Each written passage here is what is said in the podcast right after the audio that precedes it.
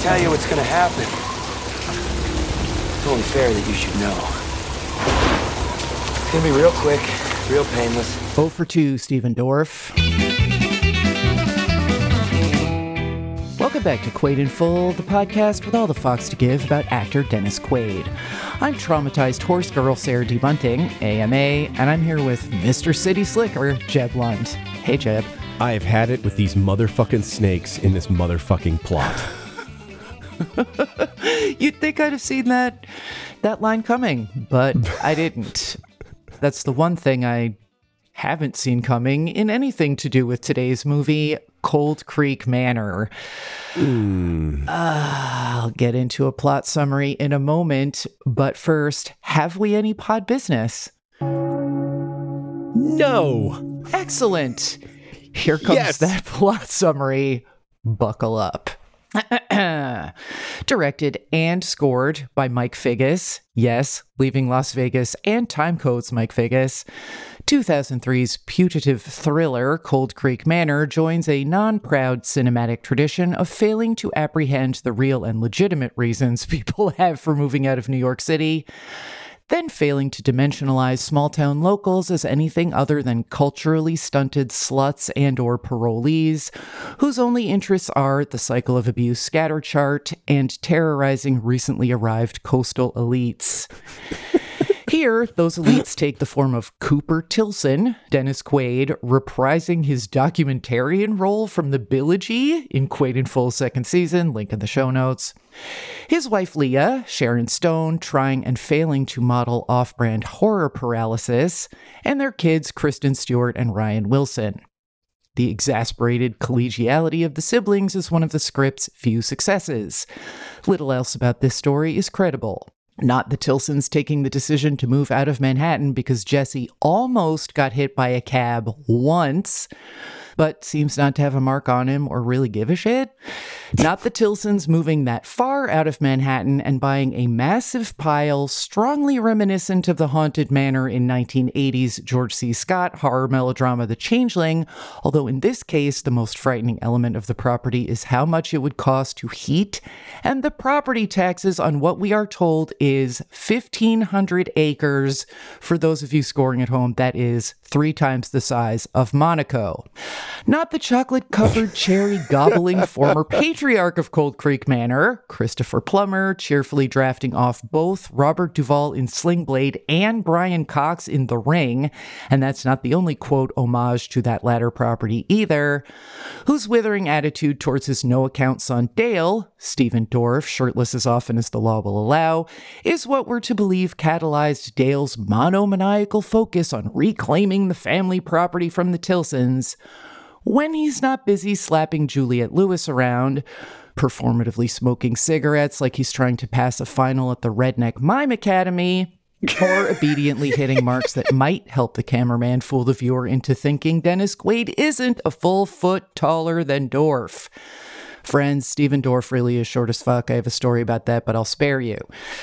Dale is obviously bad news, but the Tilsons don't realize they're in a thriller and try it with him anyway. The townsfolk obviously have warnings to impart about both house and previous owners, but Cooper Tilson, a documentarian and historian, doesn't ask any questions. There is a pony in the first act that obviously goes off in the third. There is a well at the bottom of which a lead character obviously lands. There are stunt snakes and convenient thunderstorms. There is much inadvertent hilarity.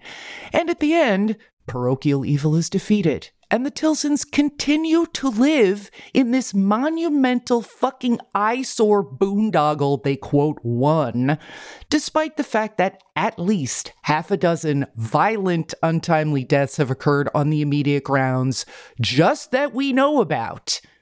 Have I missed anything? Please say no. No, absolutely not. I do have uh, two proposed movie titles we could change this to, which I think summarize my attitude toward that entire plot. Um, either Cape Farm or Straw Dog Shit. Oh, Cape Farm. I like it. I don't know how you restrain yourself in that plot summary because there wasn't an element to this that you couldn't have done like a parenthetical dunk on it. The only real reason it wound up that short, I think, is that you just wanted to be through it because you'd already been through it. Yeah. I mean, that was for you. The fact that it was only a single screen worth. And there were a lot of parentheticals in there. And like going to that Robert Duvall place with the comparison is something that I resent this movie for making me do. It's just bad. I I will say that once I realized that there was not going to be anything really to hold on to except Kristen Stewart eye rolls, which I did enjoy, that I just gave myself up to how bad it was. And it's like, great, dunks galore. Let's do this. Did you ever get to that place emotionally with it, or are you still stewing with resentment? It started pretty early for me because I have I know he's a good actor in, in some things, and this is very unfair, but as soon as I saw Stephen Dorff, aka John Spab, I went, so fucking what? and then anytime something really dramatic happened that I was supposed to be invested in, but I could not be because it's Cape Farm, I went, so fucking what? And then like mimed smoking a cigarette with that kind of like pinch between the thumb and, and forefinger with the back of your hand on top, like you're Uh-huh. hiding it from the rain Yes. in the middle of the sun. Yep. Uh, and then the other thing I did, which was a, a really, I felt this was a psychic kind of tether to non bad things for me, was instead of picturing Stephen Dorff in this role, I pictured Tim Conway as Dorf on golf. and that was a lot of fun. Yeah. And, you know, he's not that much shorter than actual Stephen Dorff. Here's my Stephen Dorff story. We were standing together at a crosswalk in New York City, and I looked over and he was doing that. He'd smoked like that in real life before he joined like Team Chantix or whatever the hell. Um, so I look over and I was like, oh, that's Stephen Dorff. He's actually not that short because where I was clocking him was like two inches shorter than me. So 5'8, Hollywood 5'10. Then I look down and realize that I'm standing like on at the curb in the street and he's up on the curb. So he's got to be at least eight inches shorter than me. That's, I mean, that's short. I'm not even that tall. So yeah, he's wee. Was he wearing those uh, those glass platform slippers with like cigarette butts floating in them? Was that only on, uh, only on one foot. and on the other foot, he had the, um, the spring the, the Acme Spring? Yeah.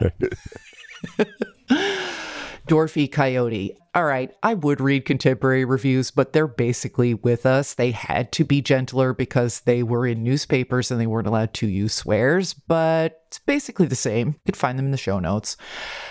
I'd like to go straight into the clip carousel of five times I laughed at this movie when I wasn't supposed to. Are you okay with that? Yes, please. All right, here's um Dennis Quaid as they're um checking out the property when they're, you know, shopping for haunted compromised piles in Cape Farm on Hudson. I think he thinks he's in the sound of music, unclear. Kids, once again, Thanks CDR, you're the best. Don't go far. Yeah. Yeah. You've got a 10 year old and like a 12 year old. And they're like, no, hold the 10 year old's hand. He doesn't know what he's doing. Yeah, uh. city kids, it's fine. In our next clip, this was a legitimately funny scene until, and I didn't cut this part, the tween has to step on it, like, we got that, Dad, thanks. But I left it because it was like, oh, this could have been something. And then it wasn't. What are these? Those are farming things. For what? For farming. I mean, yep, these people are married to each other. Wise ass conversation. Sure. Um, here's Dennis Quaid trying to manage the snake situation. Without the visuals, it's not quite the same. He's doing some real elastic, rubbery faces that I enjoyed, but um, him screaming at everyone to just calm down is not really going to work. Um, just a reminder score by Mike Figgis.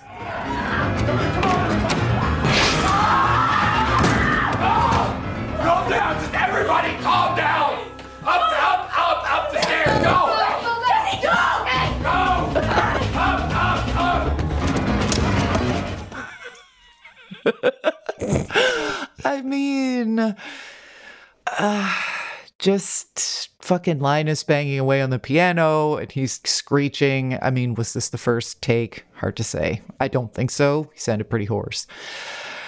That soundtrack is is like one kind of disco guitar away from being like Michael Douglas and Karl Malden are chasing somebody through the streets of San Francisco. Yeah. And and then his pitch and his freak out is like I'm not going to say it's a whole step. It's maybe a half step below Woody Allen trying to put a lobster in a pot. Yeah. Oh my God. There was also a um, rancid top note of whatever the um, erotic thriller parody was starring Armand Assante. Do you know what I'm talking about? Yeah, it was the basic instinct. Right. It was like, Like fatal d- Evidence. death or something like that. Yeah. We'll find it. Uh, but we're not done. here's here's uh, Stephen Dorff trying to deliverance DQ out of town. One more. No, no, not for me. I gotta get going. That is true. Mr. Uh, City Slicker. Mr. fucking Coop. Good one, Chet. Get out of my face. Get out of my home.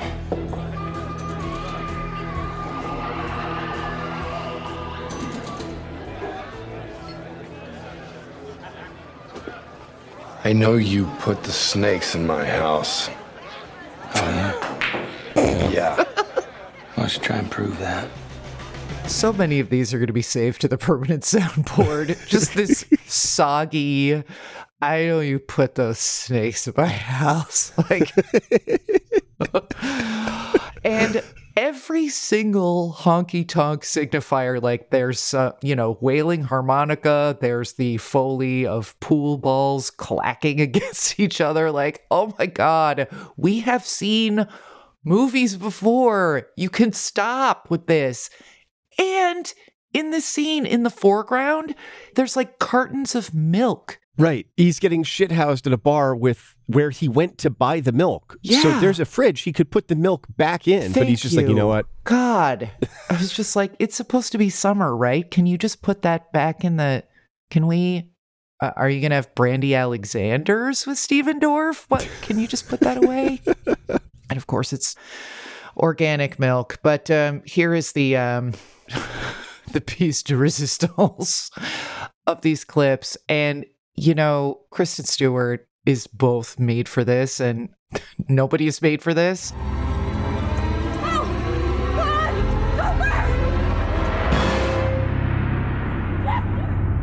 you killed my pony!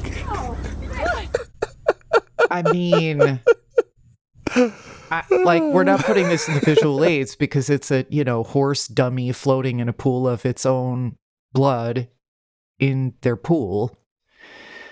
It has no idea how bad it is. I think this might be camp. This movie. The presence in the previous clip of City Slicker to me is like the big tell. Like there's a couple terms. I mean, there's more than a couple, but like within each genre, there's a couple terms where like as soon as you you're using that, you know, you've got to stop and ask yourself, like, did anybody, as as you said, did anybody in this movie see a movie? Yeah. And like, I don't care how drunk and psychotic this guy is. Like, he's gonna feel like a herb, going like, "Well, well, well, looks like we got ourselves a city slicker." and like, come on, man, really? And then Mr. fucking Coop. what what is that? Like I, I don't know. If you're in the sticks getting wrecked with someone who used to live in your house and they're like, so Mr. fucking Jeb, are you like, oh shit? Are you just like, what what? yes, that's what the driver's license says. Am I supposed to be intimidated? Also, also you're five foot two. yeah, that to me is just your your signal that everybody involved in this didn't stop to go like, are, are we sure about that? Can other people tell that we know what we're doing or don't know what we're doing? If you're going to throw that term out, that flag, if you're going to do like an adultery movie and you're going to call a woman repeatedly a Jezebel, Uh-huh. right? Yep. Or a fallen woman, you know, some- Mhm. you've got to be doing textually something a lot more dynamic to be able to like refer back to the cliche deck. Just we're pulling one out, you know, and they don't do it. Yeah. So or they did know and they just gave up. yeah. And they're like, you know, people are watching this for the air conditioning. Uh, it's no cuffs. No. Oh shit. Well, the cuffs counter is back at one. It was getting up there. 100 It had been like what, 105 days? Yeah, without 100 plus days. Oof. man. Well, I mean, someone had to. Did they? No, they didn't. And I apologize. yeah. The other thing, well, there's a million things about this movie and none of them are good. But when I sort of went back over my notes, the so called crescendo of farm fear is like two steps, right? Mhm. Like there's him sort of eating like he's still in prison while they're all staring at him. And then there's the snakes, and then there's the horse, and then they're on top of the house in a rainstorm for the climactic fight. Like it just seemed like the escalation was maybe not even Mhm. or something was left out. Like, thank God this did not need to be any longer than it was. It already felt quite long.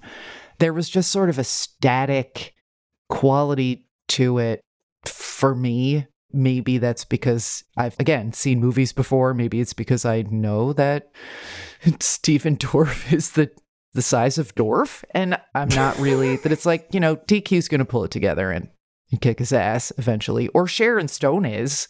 Yeah, no, I think I think the confrontations in the town are meant to keep the the escalation going Mm. because you have the confrontation in the bar and then later in the family restaurant version of Pinsky's because it's I guess one and the same. Mm-hmm. Uh, just at after hours, Yeah. alcohol comes out. but I think because it is drawing from the cliche soundboard or the cliche deck, it doesn't feel like an escalation to us because one of the first things I put in my notes is as soon as we went back to the honky tonk is once again, we're in a small town with these insular social structures, and everyone who is important to that town goes out to drink at the same bar every night. Like these people don't even have kitchens. So the idea that like you're just going to go to this one spot and you're always going to escalate it a little bit more makes it less fearsome to me. Like if you make it a surprise that like, oh, this guy's there again. Oh, this guy is coming up and beefing in public. That sudden sense of like, oh my God, the danger isn't just at my house. It's it's everywhere I can go here in this small society. It is it, it's suffused through everything. That that doesn't resonate because I'm just going like, well, yeah, naturally that would happen. He can't go to that honky tonk. What are you, an asshole? That guy's going to be there every night because he doesn't have a kitchen. Yeah, Nobody in this town does. yeah. Not to mention that, as always happens in uh, big budget thrillers about small town life, anyone who lives in a trailer doesn't live in like a real double wide that someone would actually live in. They live in a vintage Airstream that costs more than the whole rest of the town. Right. there's just so many credibility problems and the pacing is not good enough to make up for it um, but once i gave myself up to the perfused mediocrity of the project it wasn't completely unenjoyable but it was mostly unenjoyable three giving it a three That was going to be my rating as well. Rather than explain that in any more detail, may I nitpick a few other things since God, I never yes. want to come back to this or think about it again? get it out so they had to move to the country because the kid was bumped by a magenta minivan, and that was enough, that level of danger. But of course, we end with the epilogue of they're still living in the murder house mm-hmm. on the murder plantation. Like you would think that that would cause them to go split the difference between fully city and fully rural. Like the next scene would be like, wow, they're in Tampa. i would have said levittown but yes we'll accept tampa So, something that looks like they just bulldozed it and put up the same ranch house and like we got four colors. We got uh we got pastel blue. yep We got a creamsicle. Uh mint yeah, mint. mint Uh, another one for me is he finds a retainer that it, it helps add a little bit more circumstantial evidence. More on that in a second. To the fact that John Spab killed his family. And uh, as soon as he picked it up, like this was just an enjoyable thing for me. Uh, my brain just started going, dental plate, evidence traces, dental plate, evidence traces, Oh, dental plate. And that got me through like another I- 10 but minutes. I, and I've never seen a retainer that looked like it could have been stained glass from this like indoor skylight that naturally he had to fall through to his death. Spoiler and a question mark. And that tooth. yeah. What kid has an eye tooth that big? What kid needs a partial plate? The kid is clearly at the age where the teeth are still being replaced. Yeah. Why? Except for the fact that you needed evidence and you needed something that was, well, dentition. Well, that's evidence And they in just murders. couldn't We know that. get props to make a smaller tooth. So it's like, well, um, there's this one from the Wolf set. Shall we use that? Sure. But speaking of the evidence, we have the moment where he goes to speak to the, the cop and says, you know, listen, I've got all this. And the cop naturally says, well, this is all circumstantial, Dennis. Uh, and as a cop, I could never arrest uh, and a DA could never prosecute a violent felon already on probation who has publicly harassed you in front of dozens of witnesses on multiple occasions. That's just not enough circumstance. It's like, motherfucker, we're in America. Yeah. Also, that asshole is tuning up your sister. Right in front of you. Yes. You drew a gun on him. Well, he, here's what may be the problem, and you'll you'll see this in our visual aids. This um, law enforcement professional is wearing more makeup during the day to answer phones as the police chief than I've worn in aggregate in my entire life, including to two proms and my own wedding. That is a lot of eye for law enforcement day. Maybe she can't actually open her eyes, like literally, to the evidence that is pursuable in front of her. Tammy Faye blindness. Yeah. I mean, that is skiable powder and sparkly. I don't. I don't get it. Uh, what one other nitpick I had just as a homeowner was the bit at the beginning where an antique dealer is low bidding them, and he's like, "I'll Uh-huh. give you eighteen five for the contents of the house," and like you can see the front room has twenty thousand dollars worth of furniture in it. At They've least. got two giant, beautiful credenzas and two giant, beautiful Persian rugs. Of course, the bank would have already auctioned this off. Like I don't know how the fuck this happened, well, but yes. but like that's one room, one. Yeah. Like just the mid century office shit that he's using that we see repeatedly that Dennis Quaid doesn't know how to use. Like, I think they have him using an actual moviola that's like, come on. Yeah, no. 18.5. I was offended by that also. I will say uh, for for Dennis, as somebody who has to edit audio for reasons, I did like it looked like he knew how to compress his uh his waveforms. Like when he was listening back to Christopher Plummer, the dad's the videotape that he took of him when he visited him in the rest home. I was like, that's nice and round. I could hear that in a car. Nice one, Dennis. These are the these are the straws that we grasp. Mm, Um, as the resident horse girl, I have to say, you know, yet another thing the movie doesn't understand. Like, horses are not large cats with shoes, they're extremely expensive. You don't just Yeah. get a pony. Yeah, they're also heavy. And if you were, let's say, dwarf sized, I'm not sure how you're going to slay a pony and then get it into the middle of that pool. Like, Slay a you can, pony. You can lead a horse to water, right? But if you slit its throat, you're going to have to get it in there on your own. And you're probably going to need a little help. Okay, but maybe he led the horse. He led the horse to water. The horse felt like a swim. It's hot day. right. Yeah, the horses always go into the swimming pools in the heat. And it's then- common knowledge. yeah. They're like snakes. They love chlorine, those horses. And uh, then he slit the pony's throat in the water. That would seem like it's probably what happened since there was all that blood sort of suspended in the. Why are we fucking discussing this? I don't know. All right, they're so much bigger than nits, but any other nitpicks? The epilogue, we get a scene of Juliette Lewis, uh, you know, Dorff's punching bag, putting a rose at his graveside. Oh, and. I kind of feel like after finding out that he's a triple murderer and uh, double attempted murderer, and he used your face like a piece of meat, maybe you wouldn't do that. But it was, so it was just a moment of like, I don't know what mixed feeling I was supposed to get from that, like how complicated the lives of the proles must be, because all I was doing was watching that and going, what the fuck? Yeah, it's not that I didn't notice that, but I just was like, okay, the movie wants us to know that he's dead. I was sort of stuck on the feeling that this cemetery is on the property. Yes. I know it's a big property, but my entire zip code in Brooklyn is smaller than this property. So I, I guess they could just like have the have the cemetery on it and not deal with it or like just let it grow over and not think about it.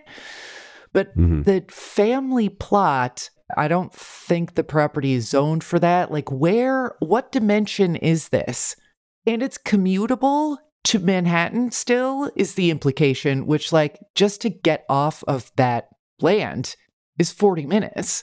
Right, and in that that scene where she's there at the graveside, I believe, if if I'm remembering correctly, you can see like the outline of the house in the background. It's not very distant, so it's sort of like you've got the attempted murderer a stone's throw away from where you sleep, and and you clearly have kids who have a greater maturity than than you presume by the way you treat them. But like, if you're going to assume that they're this infantilized that they need to hold hands when walking through greenery, like maybe you're going to go, I think they're going to be fucking haunted by the corpse of their parents' would be murderer. Like, if the kid doesn't worry about ghosts now, this is a great time for him to start. Or this is one of those like uh city, you know, moves out of town things that they add to the kids chore wheel. that it's like, you know, twice a week, like because you don't have band practice the next day, Tuesday nights, you have to stand there with a gun with silver bullets in it and a wooden stake and that ecto thing that they use on those history channel shows. like this is just part of it. And also clean your room. Shall we move on to Quaid? Please. He's okay. Given what it is, he's doing his best. Just like stop making him a documentarian, stop putting him in these glasses that don't fit. I know you and I don't agree on this, but It- there's another glasses scene that I'm like, stop buying him at the drugstore, please. Like, take a minute. One minute. It wasn't cute this time. No. Last one, he was he was kind of cute, but this time I was just nah. Yeah. No. I agree with you that he's mostly holding it down. Like I felt like we've maybe reached another plateau in his ability to convey subtlety and and you know a more dynamic range of uh less antic behavior but when the scenes go big i mean it, it really feels like the direction he got was like all the way up to 11 Yeah. because he's got his eyes are rolling white in his head his mouth is dropped into an o which you know you could overdub the jerry lee lewis singing from great balls of fire in some of those moments where he's terrified and just like, "Woo!" you know like yeah, absolutely. you know given that those are pivotal moments i want to take points off because it's like you you overdid it there but i mean everything else the bulk of the movie he's credible and and i think he's doing as well with the material as any actor could have given what it is Yeah, and he's not he's not making it worse. Like I, I think given that this script is trying to do way too much and also is trying to do things it really thinks have never been done before, and we're all like, uh-huh. I think he's pretty good.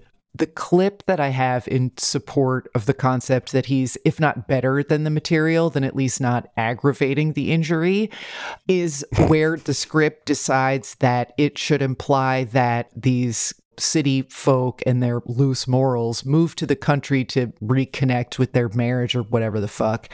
This is a dumb scene that's totally unnecessary given that it's a thriller and your psycho villain is a psycho villain and you don't you don't need this part, but there's some elementary dilemma-ing happening here. Sort of a long clip, but uh, bear with us.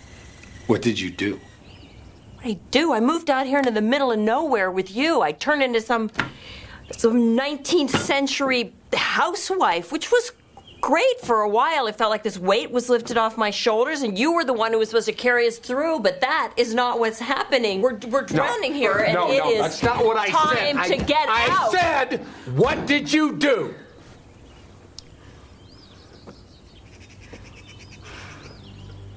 I said yes. But then I called you on the phone. And that was the day that Jesse was very nearly killed by that car. Cooper, that was a wake up call for me. So, uh. That's why you agreed to come out here, right? I left that tag on because I thought that's sort of like, ugh, I'm not gonna, you know, I straight man, I'm not gonna cry right now. And then he sort of flaps out of the room. Felt pretty real, but also that was disconcerting because everything about this setup is garbage. Like basically, this is a callback to a beginning scene where her oily boss was like, "So we should talk about your possible promotion over dinner, if you know what I mean. I mean intercourse." Um, and Sharon Stone played that sort of vaguely enough. Like, he, here's this whole subplot that could have been something interesting where it's like, well, one or both of them cheated and now they have to team up and defeat the dwarf. And um, what is that going to imply? Like, there's a lot of ways you could go with that instead of this by numbers thing that just leaves in I was prepared to cheat on you for my career. And then I moved out here and counted on you to, quote, carry us through. Like, what does that even mean? Yeah, I don't know what she does, but she's a jet setter enough that in the beginning, we don't know whether she's in Chicago or Cincinnati. She's clearly the breadwinner. He's a documentarian. Mm-hmm. Like, his big payday is like every four years, he gets maybe $200,000. Yeah. That's, he's not carrying it. And also, I mean, that initial scene with her boss, he is such an oleaginous little dickweed Yeah. that there's no way I can buy her going, well, you know what, maybe. Yeah. And then on top of that, we have, I thought, a credible depiction of idle dad horny curiosity, where you see him kind of not quite eye fuck, but just give an extra glance to Juliette Lewis at the filling station. Mm-hmm. And that already established the tension of fidelity and infidelity. And then his anxiety about Dorf touching her by the pool, putting his hand on her elbow, and her making eye contact with him already created the doubt that this scene then just unnecessarily doubles. It isn't contributing anything to the plot. It is instead making me go, wait, what the fuck? Did she like that? She didn't look like she liked that. And if you're going to basically torpedo some of your potential career advancement out of penance for considering cheating on your husband, you're probably not going to mention it. You got away with it. Yeah. You're already punishing yourself. What does telling him accomplish? And then the last one is like, what on earth do you expect to come positively, like, not just for you, but for him? Like, what do you build on with this conversation? Because what you've told him is, well, I was considering infidelity, but then our son almost died. So what, what the fuck is he going to do now? Like, does he just walk around like misfiring guns near his kids? So his wife's like, nope, still with you. yep. Carefully positioning an anvil on top of every uh, pass through door. Like, it just doesn't, there's no need for this. like she gets up in the morning to go take a shower and like the kid is Harold and Mauded in the bathtub like every day it's like just a reminder honey and then the kid gets up and like starts wiping himself off he's like see you tomorrow at 8 yep I I mean, yeah. And then he just leaves a stack of uh PBS bucks on the kid's dresser. Like I don't and she throws his shit under the bus in that same scene with the boss. That she's like, "Oh, you know, it's just small budget stuff." Also, don't start out hitting on your direct report by saying that you watched her spouse's work. This is a whole other movie that we're talking about here that should not be in this one because nothing should be in this one because it's bad. But if you want to explore his like thwarted provider drive anxiety about moving out of town and being whatever, unable to defend her and his family from rogue Dorf, okay, then do that. But then don't also direct him as though he's in a Bugs Bunny cartoon. yeah Anyway, none of this is about really his performance, which I think is fine, Mhm. but not particularly Quady. Once again, he's given this kind of like NPR job that is like, yeah, no, glasses don't work.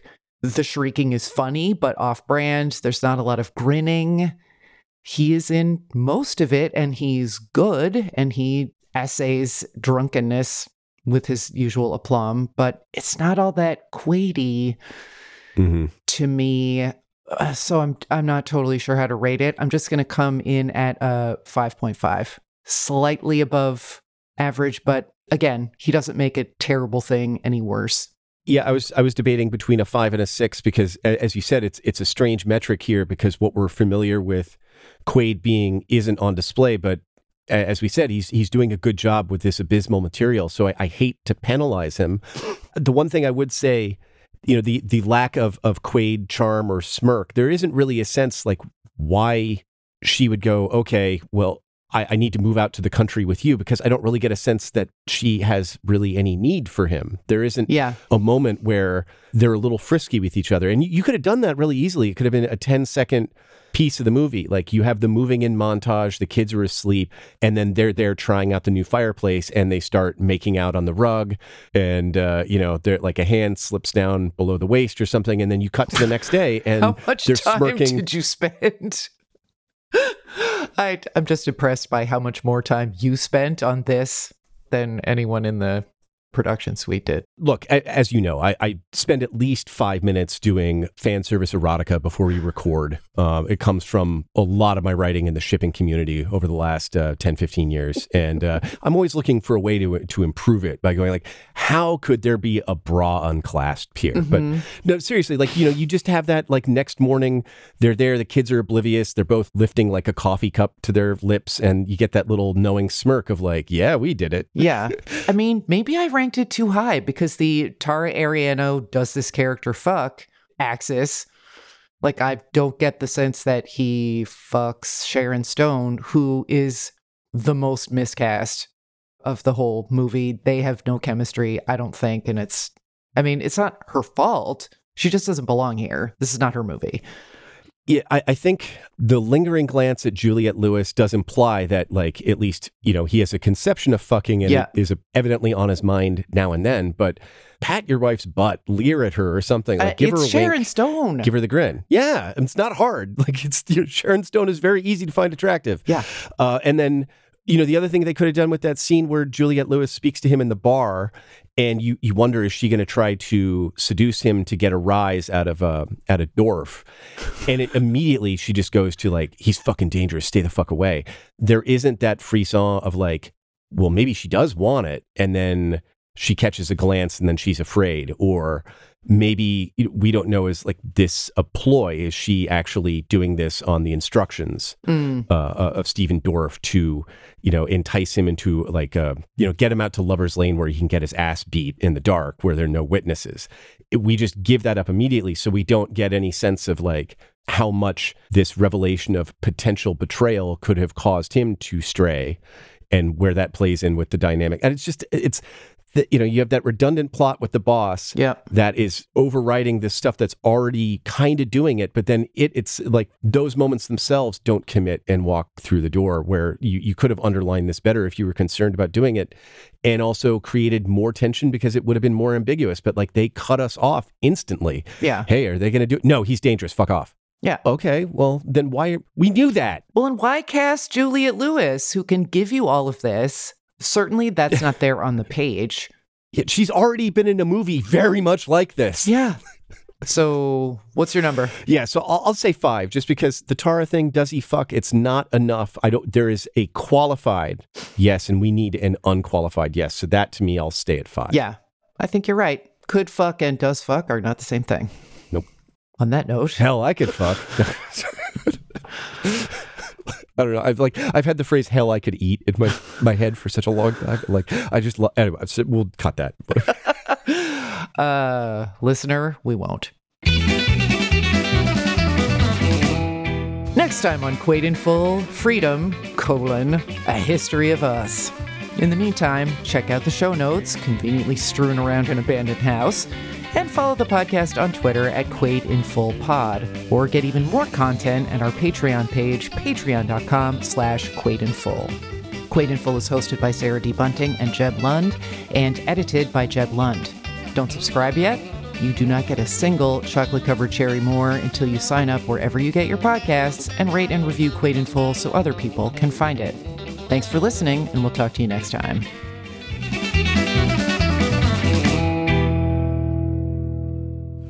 Great job integrating with the locals. It's for the best.